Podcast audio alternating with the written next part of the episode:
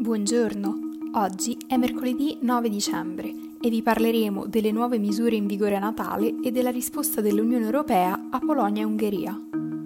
Questa è la nostra visione del mondo in 4 minuti. Venerdì 4 dicembre è entrato in vigore il DPCM che comprende le nuove regole per contenere la diffusione del coronavirus che saranno in vigore fino al 7 gennaio. Le regioni continueranno a essere divise in tre fasce di rischio con colori diversi, in base alla gravità, e dal 21 dicembre al 7 gennaio saranno vietati gli spostamenti anche per raggiungere le seconde case. Continuerà a essere in vigore il coprifuoco su tutto il territorio nazionale dalle 22 alle 5 del mattino e per la sola notte di Capodanno sarà esteso dalle 22 alle 7 del mattino. Il 25 e il 26 dicembre e il 1 gennaio saranno vietati anche gli spostamenti tra comuni sarà possibile muoversi solo per esigenze lavorative, motivi di salute e casi di necessità, o per raggiungere la propria residenza, il proprio domicilio o un'abitazione dove si vive con una certa periodicità, permettendo alle coppie che vivono lontane di riunirsi.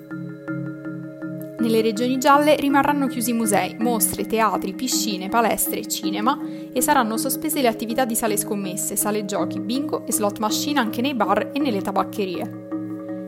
Nelle regioni arancioni è vietato ogni spostamento in entrata e in uscita dalla regione e dal proprio comune di residenza, salvo per esigenze lavorative o situazioni di necessità o per motivi di salute.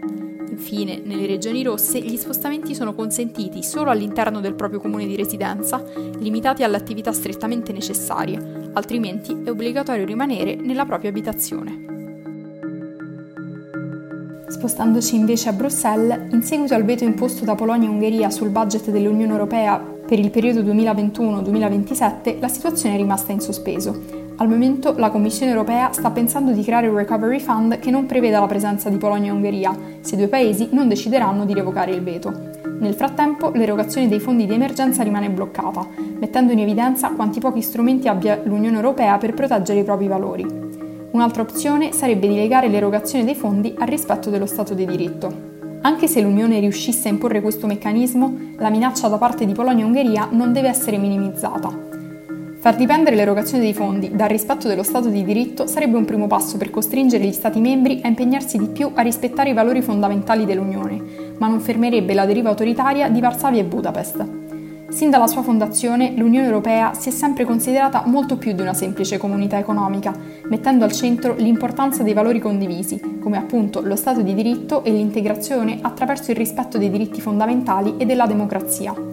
Il processo di enlargement del 2004 ha messo in evidenza quanto non ci siano sufficienti meccanismi di controllo per assicurarsi che gli Stati continuino a rispettare i parametri richiesti al momento dell'ingresso nell'Unione.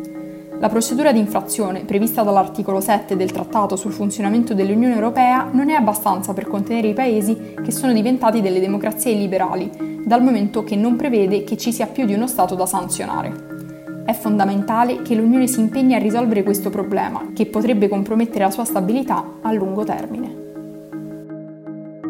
Per oggi è tutto. Dalla redazione di The Vision a domani.